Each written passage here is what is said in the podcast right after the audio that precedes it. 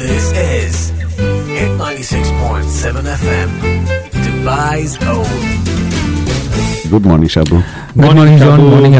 And ഇന്ന് Shabu day ആണ് ഇന്നൊരു ബുക്ക് ഡേ ആണ്. ഷാബു ഒരു പുസ്തകമായിട്ടാണ് ആക്ച്വലി സ്റ്റുഡിയോയിലേക്ക് വന്നിരിക്കുന്നത്. ശരി അപ്പോൾ നമ്മൾ ഇന്നത്തെ പുസ്തക പരിചയത്തിലേക്ക് കടക്കുകയാണ്.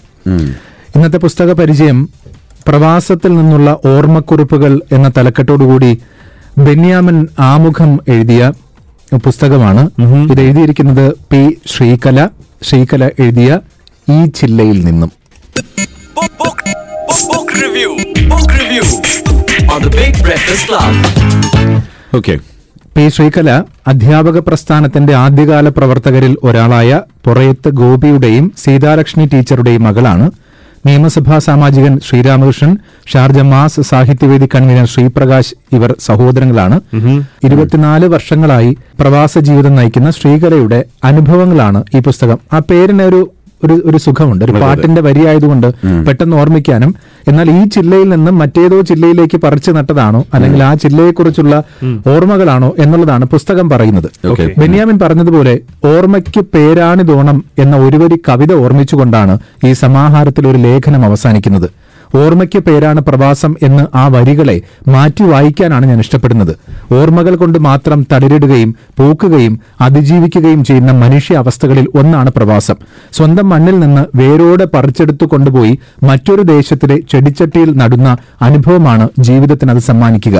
വളമായും വെള്ളമായും വലിച്ചെടുക്കാൻ ഒന്നുമില്ലാത്ത ആ ഇടുങ്ങിയ ചട്ടിയിൽ തുടർന്നും ജീവിക്കാനുള്ള ഊർജമായി ഓർമ്മകൾ മാറുന്നു. പ്രവാസ ഭൂമികയിലിരുന്ന് അക്ഷരങ്ങളോട് സല്ലപിക്കുന്ന ഒരാൾക്ക് ഓർമ്മകളെ ചേർത്ത് പിടിക്കാതെ പിന്നെ എങ്ങനെയാണ് സംസാരിക്കാനാവുക? പ്രത്യേകിച്ചും ഗ്രാമജീവിതം നയിച്ചു പോകുന്ന ഒരാളെ സംബന്ധിച്ച് വളരെ പെട്ടെന്ന് തന്നെ ഇങ്ങോട്ടേക്ക് പറിച്ചു നട്ടാൽ ഉണ്ടാകുന്ന ഗ്രഹാതുരത്വം വളരെ വലുതായിരിക്കും. ഇവിടെ കാണുന്ന കാഴ്ചകളൊക്കെ ഒരുപക്ഷെ കാണുന്ന മനുഷ്യരെയൊക്കെ സ്വന്തം നാട്ടിൽ കണ്ട് മറന്ന അല്ലെങ്കിൽ കണ്ട് ഇപ്പോഴും ഓർമ്മയിലുള്ള മനുഷ്യരുമായിട്ടൊക്കെ ചേർത്ത് വയ്ക്കാൻ ശ്രമിക്കും. ആഘോഷങ്ങൾ വരുമ്പോൾ അതിന്റെ ആഹ്ലാദങ്ങളെ കുറിച്ച് ഓർമ്മിക്കും. അപ്പൊ അങ്ങനെ ഉള്ളതാണ് ഈ ചില്ലയിൽ നിന്നും നമുക്ക് ശ്രീകലയോട് ചോദിച്ചുകൊണ്ട് തുടങ്ങാം. എന്താണ് ഈ ചില്ലയിൽ നിന്നും? ഈ ചില്ലയിൽ നിന്ന് കൗമാരകാലത്തിലേക്ക് പറക്കാം. എന്റെ ഓർമ്മക്കുറിപ്പുകളാണ് ആക്ച്വലി ഞാൻ ദുബായിൽ വന്നിട്ട് കഴിഞ്ഞ ഒരു ഇരുപത് ഇരുപത്തിനാല് വർഷമായിട്ട് ദുബായിലുണ്ട്. അപ്പൊ ദുബായിൽ ഇരുന്നു കൊണ്ട് കേരളത്തിലേക്ക് ഒരു തിരിഞ്ഞുനോട്ടമാണ്. അതല്ലെങ്കിൽ ഈ കേരളത്തിൽ ഉണ്ടായ അല്ലെങ്കിൽ എന്റെ ബാല്യകാലത്തെ കൗമാരകാലത്ത് ഉണ്ടായ ഓർമ്മകളുമായിട്ട് ദുബായ് ഓർമ്മകളും സംഭവങ്ങളും വ്യക്തികളെയും കൂടി ഒരു കൂട്ടി കണക്ട് ചെയ്യലാണ്. ഇതിന്റെ അവതാരികയിൽ എഴുത്തുകാരനായിട്ടുള്ള ബെന്യാമിൻ പറയുന്നുണ്ട് പ്രവാസം എന്ന് പറയുന്നത് ഓർമ്മകൾ കൊണ്ട് തളിരിടുകയും പൂക്കുകയും ചെയ്യുന്ന ഒരു മനുഷ്യാവസ്ഥയാണ് പ്രവാസം എന്ന്. അത് സത്യമാണെന്ന് പലപ്പോഴും എനിക്ക് തോന്നിയിട്ടുണ്ട്. നമ്മൾ പ്രവാസിയായിട്ട് ജീവിച്ചിരിക്കുമ്പോഴും ഭൗതികമായിട്ട് പ്രവാസി ആയിരിക്കുമ്പോഴും നമ്മൾ മനസ്സുകൊണ്ട് കേരളത്തിലേക്ക് അല്ലെങ്കിൽ നമ്മൾ ജനിച്ച നാട്ടിലേക്ക് ഒരു തിരിച്ചുപോക്ക് അല്ലെങ്കിൽ അവിടെ കുറെ വേരുകൾ ബാക്കി വെച്ച് പോകുന്നത് പോലെ ഒരു അവസ്ഥ ഒരു നഷ്ടബോധം അല്ലെങ്കിൽ ഒരു ഗൃഹാതുരത ബാക്കി വെക്കാറുണ്ട്. നമ്മൾ ഭൗതികമായിട്ടുള്ള സാഹചര്യങ്ങൾക്ക് വേണ്ടിയിട്ട് നമ്മൾ എല്ലാവരും പ്രവാസികളായതാ. ഒരു പക്ഷെ ഇപ്പൊ എന്റെ കാര്യം പറയുകയാണെന്നുണ്ടെങ്കിൽ ഒരു ഫിനാൻഷ്യൽ ഇൻഡിപെൻഡൻസി അതല്ലെങ്കിൽ ഒരു ഒരുപാട് രാജ്യങ്ങളിലുള്ള വ്യക്തികളെയും ഒക്കെ കാണാനുള്ള ഒരു അവസരം അതാണ് എനിക്ക് പ്രവാസം തന്നത്. പക്ഷേ എന്നാൽ അറ്റ് ദ സെയിം ടൈം ഒരു സാധാരണ നാട്ടിൻപുറത്തുനിന്ന് വെള്ളവനാട്ടിലെ ഒരു ഗ്രാമത്തിൽ നിന്ന് ഇങ്ങോട്ട് വരുമ്പോൾ ഉണ്ടാവുന്ന കുറെ നഷ്ടബോധങ്ങളുണ്ട്. അല്ലെങ്കിൽ നഷ്ടപ്പെട്ട കുറെ ഓർമ്മകളും കാഴ്ചകളും ഉണ്ട്. അതെന്നെ പിന്നിലേക്ക് പിടിച്ചു വലിക്കുന്നുണ്ട്. അപ്പൊ ഇതിന്റെ രണ്ടിന്റെയും കൂടി നടുവിലുള്ള ഒരു ഒരു ഞാണിമേക്കളി ഒരു ബാലൻസിങ് അതാണ് പ്രവാസം. ഇതിനകത്ത് ഓരോ ഓർമ്മക്കുറിപ്പുകളും അനുഭവങ്ങളും ഒക്കെ ഒരു കഥ പോലെ എഴുതി വെച്ചിട്ടുണ്ട് എന്നുള്ളതാണ് ഇതിന്റെ ഒരു പ്രത്യേകത. അതുകൊണ്ട് തന്നെ വായിക്കാൻ ഒരു ഒരു സുഖമുള്ള വായന സമ്മാനിക്കും. ആദ്യത്തെ ഒരു കഥ ഞാൻ പറഞ്ഞു കഴിഞ്ഞാൽ ദാരിദ്ര്യം എന്തെന്നറിഞ്ഞവർക്ക് പാരിൽ പരക്ലേശ വിവേകമുള്ളൂ എന്ന കുഞ്ചൻ നമ്പ്യാരുടെ രണ്ടു വരികളെ ചേർത്ത് വെച്ചുകൊണ്ടാണ് ഈ പാലക്ക് എന്ന ഒരു അധ്യായം പറയുന്നത്.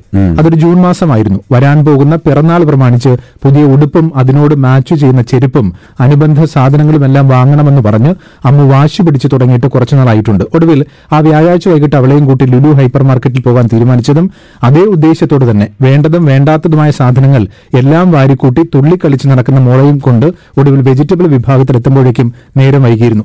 അവിടെ വെച്ചാണ് അവരെ കണ്ടത്. രണ്ട് സാധാരണ മലയാളികൾ. ശ്രദ്ധിക്കാനുള്ള പ്രത്യേകതകളൊന്നുമില്ലാത്ത രണ്ടുപേർ പകിട്ടുകളില്ലാത്ത വേഷം. ജോലി ചെയ്ത് തളർന്ന മുഖം. ജീവിതഭാരം ഏന്തിയ തലയിൽ കഷണ്ട് കയറി തുടങ്ങിയിരിക്കുന്നു. കുറെ നേരമായി പച്ചക്കറികൾക്കിടയിലൂടെ അവർ നടക്കുന്നതും പലതിന്റെയും വില നോക്കുന്നതും കണ്ടതുകൊണ്ടാണ് അവരെ ശ്രദ്ധിച്ചു തുടങ്ങിയത്.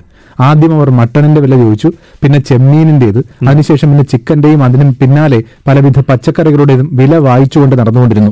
ഒടുവിൽ രണ്ടുപേരും കൂടി മാറി നിന്ന് എന്തൊക്കെയോ സംസാരിക്കുന്നുണ്ട്. പിന്നെ എന്തൊക്കെയോ കണക്കുകൂട്ടലുകൾ നടത്തി. അപ്പോഴേക്കും എന്റെ കൗതുകം വല്ലാതെ വളർന്നു കഴിഞ്ഞിരുന്നു. അതുകൊണ്ട് തന്നെ ധൃതി പിടിക്കാതെ അവരെ പിന്തുടരാനും അവർ ചെയ്യാൻ പോകുന്നത് എന്തെന്ന് ശ്രദ്ധിക്കാനും തന്നെ തീരുമാനിച്ചു.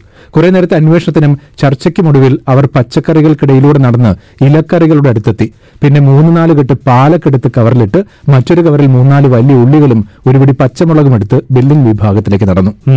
രസച്ചരട് മുറിഞ്ഞുപോയ അവസ്ഥയിൽ നിൽക്കുന്ന എന്നെ ഉണർത്തിയത് അവിടെ പച്ചക്കറി വിഭാഗത്തിൽ നിൽക്കുന്ന സെയിൽസ്മാന്റെ സംസാരമായിരുന്നു. അദ്ദേഹം പറഞ്ഞത് എല്ലാ ദിവസവും വരും. ഏറ്റവും കുറഞ്ഞ വിലയ്ക്ക് കിട്ടുന്ന സാധനങ്ങൾ മാത്രം വായിക്കും കിട്ടുന്ന ശമ്പളം അരിഷ്ടിച്ചുണ്ടാക്കി നാട്ടിലേക്ക് അയക്കും എത്രയോ കൊല്ലമായി ഇവിടെ ജോലി ചെയ്ത് തുടങ്ങിയിട്ട്. ഒരുപക്ഷെ നേരത്തെ നമ്മൾ സൂചിപ്പിച്ചതുപോലെ വലിയ പളവളപ്പിലൊക്കെ ജീവിക്കുന്ന ഒരുപാട് മനുഷ്യരും കാണുന്ന ചില കാഴ്ചകളിൽ ഒന്നാണ് പക്ഷെ അത് പറഞ്ഞു പോകുമ്പോഴാണ് നമ്മൾ നമ്മുടെ മുന്നിലൂടെ ഇതുപോലെ എത്രയോ ജീവിതങ്ങൾ നമ്മൾ കാണുന്നുണ്ട് എന്ന് ശ്രദ്ധിക്കുന്നത്. ഇതിൽ ഏറ്റവും പ്രധാനപ്പെട്ട ഒരു കാര്യം കൂടിയുണ്ട്. അതായത് ശ്രീകലയുടെ ഈ ഓർമ്മകൾക്ക് ഏറ്റവും ഒടുവിലായിട്ട് വാസുദേവൻ മാഷ് പഴയകാല അധ്യാപകൻ തന്നെ ഒരു കയ്യൊപ്പ് ചാർത്തുന്നുണ്ട്. അതിലേക്ക് പോകുന്നതിന് മുമ്പ് ശ്രീകല ബാക്കി കൂടി പറയട്ടെ. എന്റെ ഈ പുസ്തകം വായിച്ചിട്ട് എന്റെ ഒരു പ്രിയപ്പെട്ട അനിയൻ ഒരു സുഹൃത്ത് പറഞ്ഞത് ഒരു കഥയാണ്. ഒരാൾ ഒരിക്കൽ ഒരു കാരണവുമില്ലാതെ ജയിലിൽ അകപ്പെട്ടു അപ്പൊ ജയിലിനകത്തിരുന്നിട്ട് അഴികൾക്കുള്ളിൽ ഇരുന്നുകൊണ്ട് പുറത്തേക്ക് നോക്കുമ്പോൾ അയാൾ ഒരു പൂമ്പാറ്റയെ കണ്ടു. ആ പൂമ്പാറ്റയെ നോക്കിയിരിക്കുന്നതിന്റെ ഇടയിൽ ഇയാൾ ഉറങ്ങിപ്പോയി. ഉറക്കത്തിൽ അയാൾ ഒരു പൂമ്പാറ്റയെ സ്വപ്നം കണ്ടു. അപ്പൊ ആ പൂമ്പാറ്റ ഇങ്ങനെ കളിച്ച് പറന്നു നടക്കുന്നതിനിടയിൽ ഒരു കുട്ടി ആ പൂമ്പാറ്റയെ പിടിച്ചൊരു കുപ്പിക്കുള്ളിലാക്കി. ആ കുപ്പിയുടെ അകത്തിരുന്നിട്ട് പുറം ലോകം കാണുന്ന പൂമ്പാറ്റ ഒരു വ്യക്തിയെ ഒരു മനുഷ്യനെ സ്വപ്നം കണ്ടു. അപ്പൊ ആ മനുഷ്യൻ പൂമ്പാറ്റയുടെ സ്വപ്നത്തിൽ ജയിലിലകത്തായിരുന്നു. അഴികൾക്കുള്ളിലിരുന്ന് ഈ വ്യക്തി പുറത്തേക്ക് നോക്കുന്നതായിട്ടാണ് പൂമ്പാറ്റ സ്വപ്നം കാണുന്നത്. ഇത് കണ്ടുകൊണ്ടിരിക്കുന്നതിന്റെ ഇടയിൽ നമ്മുടെ കഥാപാത്രം ഉറക്കത്തിൽ നിന്ന് ഉണർന്നു. ഉണർന്നപ്പോ ഇയാൾക്ക് ആകെ കൺഫ്യൂഷനായി ഇയാൾ ആക്ച്വലി ജയിലിനകത്ത് അകത്താക്കപ്പെട്ട വ്യക്തിയാണോ പുറത്തേക്ക് നോക്കുന്നത്? അതോ അയാളുടെ സ്വപ്നത്തിൽ കണ്ട പൂമ്പാറ്റയാണോ അയാൾ? പൂമ്പാറ്റ കുപ്പിക്കിൽ നിന്ന് പുറത്തേക്ക് നോക്കുന്നതാണോ എന്നുള്ളൊരു കൺഫ്യൂഷൻ അയാൾക്ക് ഉണ്ടായി എന്ന് ഇതാണ് അവൻ പറഞ്ഞ കഥ. അതുപോലെയാണ് നമ്മുടെ പ്രവാസത്തിന്റെ അവസ്ഥയും. അതാണ് ഞാൻ എന്റെ പുസ്തകത്തിൽ അവതരിപ്പിക്കാൻ ശ്രമിച്ചതും ആ കണ്ട കാഴ്ചകളും കണ്ട വ്യക്തികളും കണ്ട മുഖങ്ങളും അവർ സാധാരണഗതിയിൽ നിന്ന് പ്രവാസികൾ എന്ന് വിളിക്കപ്പെടുന്ന അല്ലെങ്കിൽ അതിൽ നിന്ന് വ്യത്യസ്തരായിട്ടുള്ള സംഭവങ്ങളോ വ്യക്തികളോ ആണ്. ഞാനിവിടെ ആവിഷ്കരിക്കാൻ ശ്രമിച്ചിട്ടുള്ളത്.